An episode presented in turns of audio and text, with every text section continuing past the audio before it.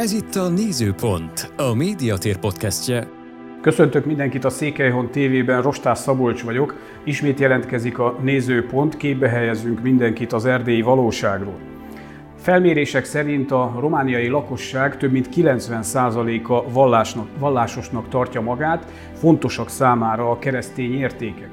Ezen belül a magyar lakosság esetében Hangsúlyos a vallás identitást meghatározó szerepe, a történelmi magyar egyházak esetében pedig egyre jelentősebb, hangsúlyosabb a társadalmi szerepvállalás, a hitéleten túlmenően az oktatás, a kultúra, a szociálpolitika vagy akár a gazdaságfejlesztés terén. Mindenről és természetesen a karácsonyról, a megváltó születésének üzenetéről főtiszteletű Kató Bélával, az Erdélyi Református Egyházkerület püspökével beszélgetünk. Főtiszteletű püspök úr, köszönjük szépen, hogy elfogadta a meghívást a nézőpontban. Én is köszönöm az érdeklődést, békesség Istentől mindenki. Békesség Istentől. Püspök úr, már a második évet zárjuk járványhelyzet közepette. Ez miként befolyásolja a az egyház életét, az egyházi tevékenységet is, hogyan próbáltak megfelelni annak a kihívásnak, amelyet a különböző korlátozások követeltek meg, vagy jelentettek.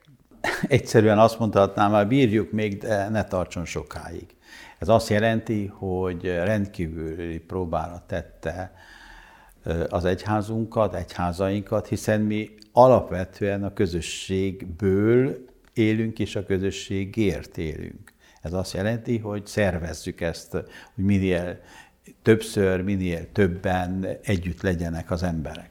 Na és eh, hát a, a járvány következtében új üzeneteket kezdtünk megfogalmazni, és azt mondtuk, hogy maradj otthon. És nem az, hogy gyere a közösségbe. Ez eh, azért eh, veszélyes, mert azt nagyon jól tudjuk, hogy bizonyos dolgokat meg lehet szokni, és el is lehet tőle szokni. És egy életen keresztül templomba járó embernek élet tévé vált, mert ott van mindig, és az, ha nem megy, akkor hiányzik. Most mi mondtuk, hogy ne gyere. És eközben rájött arra, eltelik két év, hogy hát az élet úgy is telik. És hogy elmenne a igen, tiszteletre, hanem esetleg online követ. Abszolút. Az online közvetítésnek az a baja, hogy azt már vizsgáltuk, néztük, hogy kb. 5%-a, aki áhítattal leül, végighallgatja, esetleg együtt imádkozik, vagy énekel a látottakkal. A többiek pedig, hát még az alatt csinálnak mást is. Háttér zajnak is tűnhet, hogy mosogatás közben, vagy vasalás közben, hát megnézzük azt, hogy mi van, ha nézzük meg a másikat is. Tehát ez már egy olyan fajta jelenlét, ami nem az igazi. Tehát mi nem erre szerettük volna tanítani, nevelni az embereket, hanem igen, valóban éljék meg azt a közösséget abban, ahol ők jelen vannak, és nem pedig ilyen interneten keresztül próbálkozzanak. És az általános jelenség mostanában, hogy mindenben kételkednek, mindenben és mindenkiben kételkednek az emberek, és mindez az Istenbe vetett hitet miként befolyásolta, vagy az Istennel való kapcsolatunkat? Az a baj ezzel a mostani ö, emberiséggel, hogy megtanították az embereket kételkedni. Tehát mindent a mai globális világban relativizálnak. És ettől kezdve már az, ami régen volt, hogy amit az orvos mondott, amit a tudós mondott, amit a pap mondott, amit az előjáró mondott, azt elhitték az emberek, és követték. Most az jó volt, rossz volt, de követték, mert ő, ő nem tudott belemélyedni a dolgokba, és ő nem értett hozzá, és elfogadta. És bizonyos fokig ilyen tekintély alapján is működött a rendszer. Mostan pedig azt megtanították, hogy minden relatív nem igaz, nem biztos, hogy igaz, más is lehet, és az ember ezt nagyon szépen megtanulta, ismerjük az internetről, mindent tudunk most már. Csak éppen az a baj, hogy végül dönteni is kell az életünkbe, és keresztutakhoz érkezve ott állnak ma az emberek, tele félelemmel kezüket törtelve, hogy merre menjek. Mert neki nincs igazi ismerete, hogy dönteni tudjon. De már a kételkedés ott van a lelkében, és nem mer dönteni, és ezért van annyi beteg, pszichiátriai beteg, neurózisban szenvedő, pánikbetegségben élő embertársunk, mert pont ezt raktuk rá, vagy vette magára, ami teljesen nincs rendben. Én a lelkész kollégáimnak mindig azt mondom, hogy egyetlen egy ember sem lehet oltás ellenes. Egyetlen egy ember sem mondhatja, hogy ez nem igaz. Mert ha az emberek kételkednek a tudósban, az orvosban, miért hinnének neked? Ott vagy, te is tulajdonképpen valamire rá akarod beszélni, rá akarod venni az embereket. És hogyha mi ilyen módon teljesen tekintély vesztettek leszünk, akkor a mi munkánk és a mi céljaink is csorbolni fognak. Tehát püspökként ön azt ajánlja a lelkész társainak is, illetve a híveknek is, hogy elsősorban a védőoltással próbáljanak védekezni. Nézze, sokféle elmélet született, és pont ennek a globális világnak az egyik eredménye, hogy nem tudjuk, hogy miként állt elő, nem tudjuk, hogy honnan jött, az ellenkezője is igaz lehet. Ez nem is olyan, ma már nem az a lényeg, hanem az a lényeg, hogy létezik. És azt senki nem tagadhatja, hogy létezik, mert látjuk a tragédiákat magunk körül, akár családunk vagy közösségeinkben. E, viszont, hogy e, az is már ennyi szám után bebizonyosodott, hogyha nem is százszázalékosan, de valamilyen is jó magas százalékban, ez az az egyedüli idáig való módszer, amivel ezt lehet csökkenteni, ennek a hatását. És ez nem azt jelenti, hogy nem fog meghalni többet senki, és nem fog megfertőződni újból, de ez legalábbis ez a szám azt jelenti. Na most ezt elutasítani és ez ellen ágálni, szerintem ez hát enyhén szólva bűn, és nem szabadna ezt nekünk így megtennünk. Az, hogy védekezni lehet, és kell, és mindent meg kell próbálni, de látjuk, hogy a teljes izoláltság, elzárkózás nem megy, még a családba sem. Nem lehet azt csinálni, hogy évekig nem jön be senki a kapudon. Időseket, fiatalokat egyáltalán nem tudjuk elzárni. Na, ha nem tudunk így elzárkózni és bezárkózni, akkor nekünk csak ez marad, hogy ezzel valamilyen módon enyhíteni lehet, vagy fékezni lehet ezt a folyamatot. Már most, hogyha félretesszük, amennyire tudjuk ezt a járványhelyzetet, milyen alapvető nehézségekkel szembesül ma a református egyház. Itt különösen érdekelne az, hogy például hogyan igyekeznek meggátolni a, a fogyást egyrészt a hívek fogyását, akár elvándorlását. Ugye a statisztikákból is kitűnik, hogy évről évre csökken a keresztelők száma is, az esküvők száma is, és nem feltétlenül azért, mert manapság egyre, tehát a korlátozó intézkedések közepette nehéz is ilyet rendezni, hanem a fogyás az megvan, ez ellen mit tud tenni az egyház? Ha azt kérdezi tőlem, hogy mi az egyházunk legnagyobb problémája, akkor biztosan, hogy erre utalok, hogy a létszámcsökkenés. És ez nem attól van, mert van a világnak egy ugye szekularizálódása, elváltozása, amit szintén látunk, de nem az a legnagyobb probléma. Itt egyszerűen fizikailag nem vagyunk már annyian vagy elegen. De Erdély Református Egyház egy nagyon nagy kiterjedésű területen működő egyház, és hát gondolja, több mint 550 anyaegyházunk van most is még. Az egyházkerületek között a legnagyobbak vagyunk, hiszen Konstantától fel Máramarosig ez a terület. Más egyházak felosztották püspökségekre, ez, ez itt van és több mint 1100 helyen prédikálunk. Tehát azért ez óriási terület, csak hogyha egy kicsit jobban megnézzük a számokat, akkor nagyon sok olyan közösségünk van, hogy a 90-es évektől egészen mai napig feleződött a lélekszám. És ezt nem tudjuk megkerülni. Tehát itt most magyarság szempontjából is gondolkodhatunk, egyház szempontjából, és az a kettő nagyon összetartozik a történelmi egyházak területén, hogyha most valaki úgy gondolja, hogy itt semmi se történhet, mert itt voltunk ezer évig, és itt maradunk, és aztán megy az élet tovább. Én üzenem a, a drága testvéreimnek, hogy ez nem így van, és nem így lesz. Tehát ha egy adott helyen, egy adott közösségben, lakóhelyen az idén se kereszteltünk senkit, jövőbe se kereszteltünk, az idén is elment öt fiatal, holnap is el fog menni, akkor ez pontosan szinte évre ki lehet számítani, hogy ennek mikor van vége. Ennek mikor van vége. Most az, ami itt elindult, az Európai Uniós, a világ egyáltalán, a nyugati világ, ahogy működik, ez egy számunkra nagyon-nagyon nagy kérdés, hogy egyáltalán szembe tudunk-e állni azzal a tendenciával, ami ott uralkodik, vagy így uralkodik, vagy pedig meg kell hajtanunk fejünket előtte.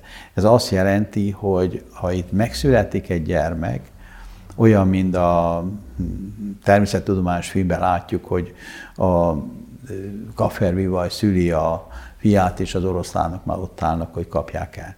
Most valahol így érzem mi is, vagy a mi helyzetünket is, hogy ha te szültél egy gyereket, azt megtanítottad írni, olvasni, kicsit dolgozni, azon nyomba nyugat már kéri, és azt mondja, gyere hozzá. És olyan nagyon nehéz azt, hogy egy lakásban lakunk, egyik szobába adnak 500 eurót, a másikba 2000 eurót. És azt kell mondanom, hogy lassan érvek nélkül maradunk. Tehát ezt mi, mi mondjuk az érveinket, de érvek nélkül. De mégis, hogyha ha olyan nincs, hogy ne lehet valamit tenni, az nem igaz, hogy semmit se lehet tenni. Pontos annak közösségeinkben lenne erő, és annak az megszervezése. Mert azzal, hogy ha valaki itt él, és van egy háttere, van egy kapcsolatrendszere, van egy közössége, amelyikhez ő fordulhat, amelyik őt tartja, amelyikben jól érzi magát, persze, hogy még gyökere is oda tartoznak, az adhat egy olyan pluszot, amivel az ember talán, amikor mérlegre teszi, akkor kivétheti a 2000 eurót. Nagyon nehéz, mert de 90 óta nagyon elanyagiasodott a világ, és abban méri, mert a világ kínálja a lehetőségeket, és én úgy hiszem, hogy ha azt nem szerzem meg, akkor én boldogtalan leszek.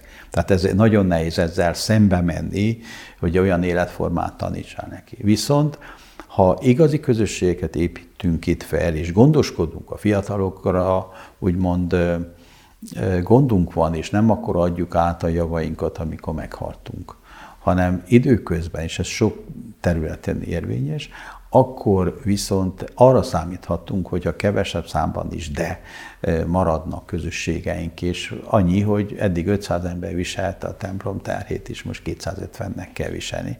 De az nagyon fontos, hogy tudatosan kell őket ebben nevelni, hogy ezt ők a saját örökségüknek vegyék. Ha ez nem történik meg, akkor tényleg baj van. Tehát nyugat olyan kegyetlenül viselkedik velünk szembe, nem is érdekli az, hogy veled mi történik, hogy kiürült az a terület. Ő kéri az embert, és az ő életét akarja megmenteni azzal, hogy akár bevándorlókkal, akár megvett emberekkel az ő életszínvonalát tartsa fenn. Abban viszont téved hogy ez így megtörténhet, mert a, történelmi tapasztalatunk az, hogy aki ilyen úton próbálja megvenni a jövendőjét, az mindig elpusztul. Csak az maradt meg, aki saját maga fel tudta nevelni a, a, az utánpótlást, az örököst, a jövendőt, és annak volt értelme. Most, hogy itt a másik, amivel itt lehetne valamit tenni, ugye ismerjük a székelység történetét, nem attól maradt meg, mert hogy olyan gazdag lett volna, amilyen ügyes volt, hanem attól, hogy volt 7-8 gyermeke, elment öt belőle, kettő maradt, az örökölte a kisföldet, az született megint annyi gyermeke, és az ment tovább. Tehát ha itt ebben is a fiatal kell megérezze azt, hogy ha vállalok három gyereket, négyet, akkor azzal, ha kettő itthon marad, kettő még el is megy a világban, tehát mégis az örökséget van kinek átadni. Tehát ennek ennyire egyszerű a, a képlete, és ne reménykedjen, de senki ne reménykedjen valami olyan fajta csodába, ami ezt a fajta e, dolgot megoldja, megmenti. Az Úristen ránk is bizott valamit. Tehát ő nélkülünk nem akar embert megtartani. Csak is bizonyos dolgokat ránk bizott, és ez pedig alapvetően élet továbbadása csak az áldozathozatal által lehetséges. Tehát én, mint élő személy áldozatot vállalok azért, hogy az élet fennmaradjon, hogy utódaim legyenek, hogy azzal történjen valami, hogy az szépen e, növekedjen, és akkor van értelme az én munkámnak is. Tehát én e, nem azért teszek, hogy velem együtt majd befejeződik minden, milyen jó nagyfiú voltam, amikor ott voltam, és utána meg az öreg szememmel, vagy a beteg szememmel látom, hogy minden megy tönkre és semminek semmi értelme. Ö, Isten szavát, igéjét hirdetni is kell. Ez a fogyás ö, például megmutatkozik-e mondjuk a lelkész hiányban, etéren mi a helyzet a, a, az egyházban, hiszen ez nem úgy működik, hogy munkaerő toborzással sikerül pótolni ezt a hiányt. És itt rákérdeznék arra is, hogy például a Püspök úr annak idején miként választotta a lelkipásztori hivatást? Nagyon fontos a, a szülői, a családi, a közösségi indítatás. Tehát ebből valóban nem ritkán lehet 50 évesen belépni ebbe. Hát az egy életforma, az a te gyerekkorodban tanulod meg, hogy mit is jelent a hit és a közösség ügyei. Ezt nem lehet később. És ha sok mindent lehet vendégmunkással megoldani a világban, de lelkipásztort nem ezt nyugat gyakorolja, mert hívja az afrikait, a lengyelt, a nem tudom kit, ahonnan még tud valaki toborozni, de az annyi is. Tehát ha egy népnek a saját közegéből nem sikerül kinevelni, felnevelni lelkészeket, az azt az üzenetet hordozza, hogy neki nem kell. És akkor az megint egy üzenet, hogy nincs. A mi lelkész utánpótlásunknál is a korábbi, hát mi annak idején 9 voltunk egy helyre felvételizők, tehát ez ma már nincs így, és kevesebben jelentkeznek, mi, talán még annál is, mint kellene, de azt nem szabad elfelejtenünk, hogy az erdélyi úgy olyan 350-400 ezerrel csökkent 90 óta. Na most ez szinte fele annak, ami ma van, és ez azért egy olyan érvágás, hogy nem várhatjuk el, hogy ugyanannyi legyen a kevesebből az utánpótlás, mint a, a sokból volt. Ez, ez így igaz. Viszont ha a fogyás ilyen mértékben, a lakosság fogyása folytatódik, akkor azt kell mondanom, hogy nem is lesz szükség ennyi emberre, mert az, hogy most 150 lelkes gyülekezetnek 200 is van egy lelkésze, ami nagyon fontos, mert ő a mindenes abban a közösségben, ha ezt csinálja. Viszont ha ez még fogy, és nem lehet fenntartani, akkor két, három, négy, ötöt kell majd összekapcsolni, és hát akkor majd körbejár, és megnézi, hogy mi van velük. De ilyen módon van egyfajta csökkenés, ez nem igaz, hogy nincs. De még nincs pánik, tehát ebben nincs baj. Ugye mi nyitottunk, hogy férfiakat és nőket is választhatunk, vagy éppen választhatják ezt a hivatást, és ilyen módon az utóbbi években történt is egy kiegyensúlyozódás, és de nem ez az utánpótlás az igazi probléma, hanem egyáltalán a hívek, a gyülekezeti számokkal vannak nekünk gondjaink, mert vagy meg nem születtek, vagy akik megszülettek, elmentek. És hiába van még 300 ember a faluban, megnézed a korfát, hogy kinek lehet, és ki lesz, aki majd 10 év múlva, 20 év múlva presbiter lesz, gyülekezetvezető lesznek, akkor ott komoly bajok vannak már.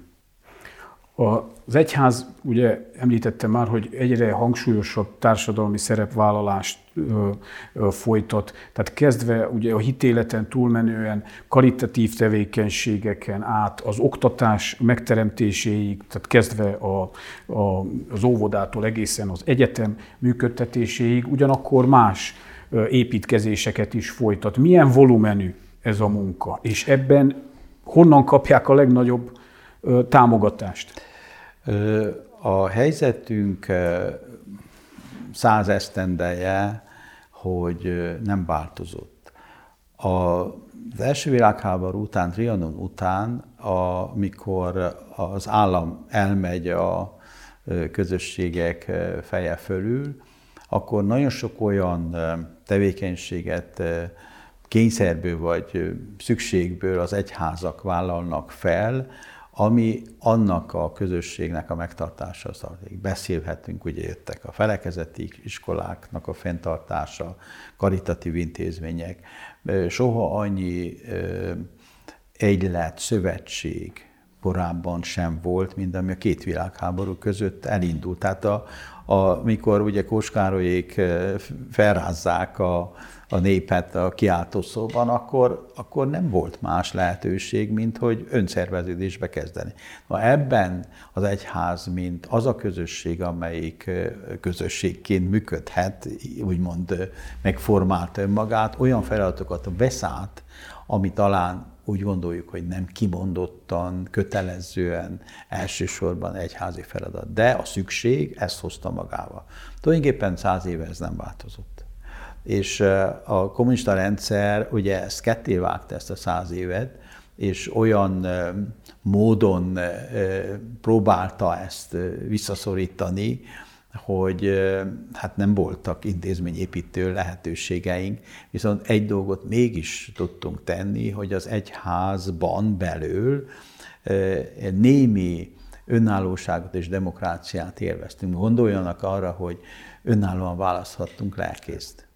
Az, az sehol, amikor minden választás már nem létezik, csak küldés, akkor gyűjthettünk pénzt a hívektől arra, hogy fenntarthassuk ezt a rendszert.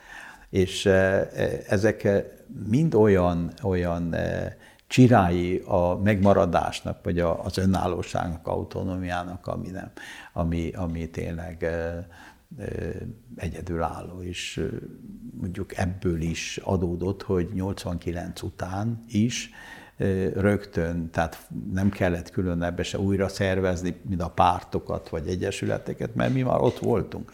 És ezért volt az, hogy hát ha ott voltunk, akkor, akkor adott volt a környezet, és magunkra vállaltunk. Én magam is ilyen falvilágkész koromban, hát nincs az a terület, amelyikben ne avatkoztunk volna bele, mert szükség volt, ember kellett rá, környezet kellett, és egy bizalmi index is hozzá, mert azért a kinti támogatások, ez ugye nem egy hazai állami támogatás volt, az kereste a partnert, és hát kiben találhatta volna meg, bennünk a kifolytonosságot is hoztunk, meg a transzparenciát, meg átláthatóságot. És akkor így a, átnézzük az utóbbi 30 esztendőt, akkor ez a magyarázata annak, hogy ebben mi is belekavarodtunk.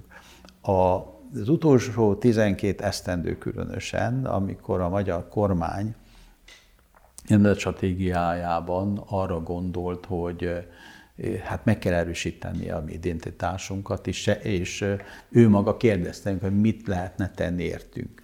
És nem ők találták ki ezt, hanem mi mondtuk, hogy ebben, ebben, ebben. Tehát azért, amikor arra valaki azt mondja, hogy mekkora nagy stratégiák vannak, Budapestről feljekbe, akkor nem, nekünk vannak stratégiáink és kérelmeink, azt mindenfelé kértük, nyugat fele, itthon, stb., hogy ha meg akarunk maradni, akkor ezek mind-mind feltételei annak a megmaradásunknak. És ebben azt hiszem, hogy teljesen normális, hogy az egyház olyan feladatokat és bizalmat kapott, amivel mi ezeket meg tudtuk tenni. De ezek nem ön célú dolgok. Tehát nem, még nem is egy hitéleti, felekezeti, missziós munka csupán, hogy most majd kétszer akkorák leszünk. Ez nem ez az alapkérdés, mert ez minden emberre kiterjedő, és olyan alap feladatokat, szükségleteket próbál ellátni, megfogalmazni, most gondoljuk iskolák, óvodák,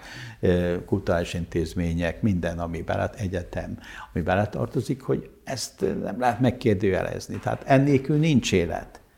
Az meg, hogyha most volt egy lehetőség, és ez így megfogalmazódott, akkor mi nem mondhattuk, és nem mondhatom én se, hogy hát ez nem az egyház dolga, aztán mi intézzük külön a magunkét, és akkor majd valahogy lesz a többivel is. Nem, ez egy nagyon komoly felelősség, és egy közösségnek a megtartása az hozzájárul. És ekközben, mi, mi, tehát amikor az anyaországtól hathatós támogatásban részesül az egyház és a közösség is, Ugye Romániában azt tapasztalható, hogy az elmúlt években megakadt a, az egyházi vagyon visszaszolgáltatása, de általában a restitúció. Etéren milyen eszközei lehetnek az egyháznak, hogy valamelyest hangsúlyosabban követelje a, annak a vagyonnak a visszaszolgáltatását, amelyet a kommunizmus idején elvettek tőle. Öntől hallottam már korábban, hogy ön szerint például az orosz-ukrán konfliktus is valamelyest befolyással van abba, hogy például a nyugat nem szól bele abba, hogy Románia visszaadja. Ez az orosz-ukrán konfliktus sajnos még most is tart. Az igazság az, hogy az egész visszaszolgáltatás ügyét, vagy ügye külföldi nyomásra indul el. Tehát mi persze, hogy logikus, hogy kértünk mindent, mindent vissza alapon, de ez nem volt egy, egy itthon meggyőződésből induló kezdeményezés az országnak, hanem az uniós csatlakozás, a NATO-hoz való csatlakozáskor feltételként szabták, hogy ezeket valahogy rendezni kellene. És ekkor születnek, ekkor születtek törvények, hogy kielégítsék azt, a, a, kipipálhassák azt, hogy ez megtörtént. Na és akkor utána jön a következő 25 év, amikor hát olyan, mint amikor a, Fáraó elengedi a zsidókat Egyiptomból a tisztcsapás következtében, és aztán amikor már elindulnak a Vörös-tenger felé, két tényélik a víz, akkor meggondolja magát, és utána küldi, hogy még se kéne elengedni. Na most valahogy így jártunk ezzel, hogy megvolt a törvény, a keret megvolt rá, és akkor menet közben adminisztratív, vagy éppen netán az a durva bírósági úton próbálták ezt megakadályozni. És azt kell mondjam, hogy a 2014-es Mikós per után valóban leállt a, a folyamat. Tehát a, már maguk a bizottsági tagok sem mertek. Mert hát eh, ha valakit perbe lehet fogni eh, azért, hogy ő a papírok alapján asszisztált ehhez, akkor én, én is úgy gondolnám, hogy ez egy olyan dolog, amiben nem kell beleavatkozni, mert ez, tehát ez egy nagyon rossz üzenet volt a mindenki felé, hogy ez, ez bármikor megfordulhat, és ezekben az években leállt, úgy lehet mondani, egy-két mondva csinált történet volt, amivel úgy tűnt, de az igazán fajsúlyos és az, ami segíthette volna a közösségnek pont ezt a fajta fennmaradását, amire én beszélek, azokban nem történt előre lépés, és hát most azt kell mondjam, amink van, arra próbálunk ügyelni, és azt próbáltuk megújítani, fejleszteni, szintén az egész közösség javára, mert a mi felekezeti oktatásunk az nem zár ki senkit. Tehát abban mindenki beletartozik. Mi az embert szeretnénk nevelni, és nem csak egyik oldalra vagy másikra állítani rá. A Püspök úr is említette ugye a Sepsi Szentgyörgyi Református Székely Mikó Kollégium visszaszolgáltatásának az ügyét. Ilyen visszaszolgáltatási vagy ez hasonló kísérletek azóta is történtek. Ugye a Zilahi református Veselényi Kollégium visszaszolgáltatási ügyében, amelyet most a táblabíróság helyben hagyott hosszadalmas perek után, de ebben az ügyben az ügyészség is beavatkozott, és önt is, illetve püspöktársa, királyhágó melléki püspöktársa Csőri István ellen művádi eljárást indítottak, okirathamisítás, csúszópénz feltételezett elfogadása miatt. Ez, ez hogy kommentálja a Beleélik a képbe. Tehát az, hogy ha egy a bíróság most megállapította a jogosságot, ez semmit nem zár ki a mi megvádolásunkból, mert a Mikó kollégiumot és tíz év után veszik vissza. Arra hivatkozva, hogy büntény történt, mert a papírok azok nem voltak rendben, mert nem találta, akinek visszaadták azzal, ami a dokumentumban szerepelt. Na most ezt tíz éve után meg lehet tenni. Most itt is, hogyha ez tíz évig tart, és levegtetik ezt az ügyet, hogy esetleg az a dokumentum, amit kiállítottak, az nem eredeti, vagy mit tudom ilyet. Ezt azt hiszem, hogy józan ész nem hiszi el se rólam, se Nagyváradról, hát levéltár a bíróság kérésére kiadtunk négy papírt, hogy az ne lenne eredeti, vagy hogy mi mit a, ezek után, hogy ki merne bármit is tenni, meg a másik az nevetség. Engem nem is vádoltak, nem kérdeztek erről a csúszó pénz meg ilyesmikről, de hát lehet, hogy a paragrafusban az is szerepel. Hát nem tudjuk, hogy mi van mögötte, de hogy, hogy ilyen módon nekem ez fáj leginkább, hogy a saját országodban tolvajnak, hazugnak, csalónak megtesznek, amikor mindenki nagyon jól tudja, hogy mi az igazság, és hogy mi történt akkor és azóta is. Tehát ezt el kell viseljük, el kell szenvedjük, ez a mi keresztünk, kell hordozni. Arról miként vélekedik a püspök úr, hogy Számos nyugat-európai országban például nagyon kezdenek ügyelni arra, hogy mellőzzék a karácsony kifejezést, akár a karácsonyi vásár esetében. Tehát, hogy ne legyen ott a karácsony, téli vásárnak nevezik. Az Európai Bizottságnak is, tehát az uniós kormánynak is volt egy olyan kísérlete, hogy a belső apparátusban ne emlegessék a karácsonyt, ne emlegessenek más hagyományos európai, tehát keresztény neveket. Ön hogy látja ezt egyházfőként? Mindannyian ismerjük, gondolom, a Csík zenekarnak azt a ö, számát, dalát, hogy most múlik csendesen, hadd menjen. Hát a nyugati kultúra, a nyugati világ most múlik csendesen. Tehát, hogyha ő saját gyökereit, mert az, amiről ma nyugatról, úgymond megvilágosodott nyugatról beszélünk, demokrá, akármiből, hogy az csak is a keresztény kultúrából nőhetett ki. Nem másból, nem mástól tanulták. És ez, aki ma a humanizmusról beszél itt, és hogy ember szeretet, és mindenféléről, annak mindeniknek a gyökere a kereszténység. Most ezt eh, a gyökeret kivágni, kidobni, és valami eh, reménységgel azt, hogy végig is fog az egész állni, ez annyi. Ez biztos, hogy ennek vége van. Ha eh, ezt így tovább teszik, nem csak, hogy a kereszténység tűnik el, hanem egyáltalán, amit ma nyugati civilizációnak hívunk, el fog tűnni. Mert közben a világ más részein, más emberek a saját identitásukat, a saját kultúrájukat tovább viszik, és harcolnak érte, sőt, nagyon szélsőséges módon még meg is ölnek érte, hogyha bántjuk azt. Ők mindenképpen ezt tovább fogják vinni. És először is ugye születik elég ember, annak meg lesz a, úgymond a vallása, a hite, ami szerint felépíti az életet, és ettől kezdve a nyugati kultúra az el fog hogy Ez milyen gyorsan, mennyi időt, most nem bocsátkozhatunk jóslatokba, de hogy ha ez a tendencia tovább fog tartani, akkor ez lesz a vége. És nekünk, mi mit tehetünk ez ellen itt, és Kelet-Közép-Európában, ugyanakkor karácsonykor mit üzen nekünk a megváltó megszületése? Egyesek szerint az, hogy úgyse lehet megállítani, akkor meg feküdjünk alá és enjünk az árral.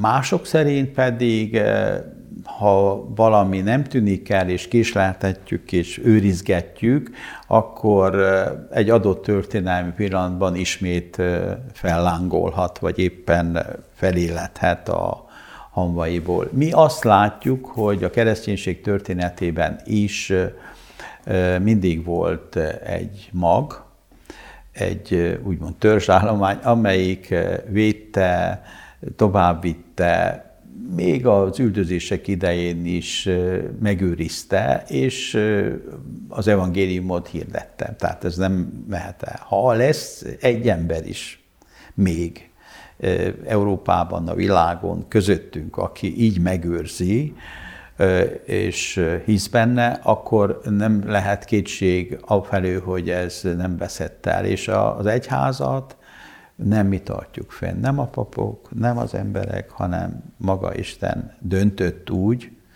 hogy Krisztusban megtart bennünket. És pont most karácsonykor, amikor a születés misztériumát próbáljuk megélni, átélni, akkor nagyon fontos számunkra, hogy Isten közénk jött ide a földre, felvette az emberi testet, ami bűneinket, ami nyomorúságunkba beleszületett. Most, amikor azt mondjuk, hogy távolságtartás, igen, sok év ezreden keresztül távolságot Isten és ember között a bűneset óta a paradicsom belét kívül kerültünk rajta és egy 2000 esztendővel ezelőtt Isten döntött úgy, hogy ezt megszüntet. Eljött közénk, és megfertőződött úgy, ahogy kellett a, az emberi bűnnel, azért, hogy minket megmentesse. És ez az igazi ö, nagy üzenet karácsonykor, hogy nem mi szeretgetjük egymást, hanem Isten szeretett minket. És erre kell nekünk odafigyelnünk, hogy ő hogyan szeret minket, és ebből valami kicsi vízfény talán a mi életünkre is esik, és minden, ami most karácsonykor tőlünk telt, az abból adódik, abból táplálkozik, hogy az Isten szeretett és szeret minket. Na, ha ez a hit tovább fog menni, és ez megerősödik bennünk, és erre tanítjuk gyerekeinket, akkor nem olyan sötét az a jövő sem, de az biztos, hogy a következőkben a keresztény embernek, az itteni erdély magyarnak, reformátusnak, katolikusnak is sokkal inkább hitet kell vallani, mint eddig. Eddig egy kicsit elsúnyogtunk, erre mentünk, arra mentünk, senki nem kérdezte meg tőlünk elvileg, hogy mit csinálsz. Most teljesen ö, ö, konfrontálódik a világ, és nekünk ö, akár a mártíromság is el kell menni a hitvallásunkban. Tehát nem lehet azt tenni, hogy hát mi nem szólunk és nem mondjuk, mert hát akkor valakiket megsértünk, visszavonulunk, elvonulunk, mert ez a pusztulást fogja maga. Tehát aki hisz, annak meg kell vallania. Püspök úr, nagyon szépen köszönjük, hogy mindezeket elmondta nekünk, köszönjük a beszélgetést, áldott karácsonyt kívánunk, és boldog karácsonyt kívánunk a valamennyiüknek. Köszönjük szépen, iratkozzanak fel a Székelyhon TV YouTube csatornájára, lájkolják azt, minden jót kívánunk! A Nézőpont podcastet hallották, ahol mindenkit képbe helyezünk az erdélyi valóságról.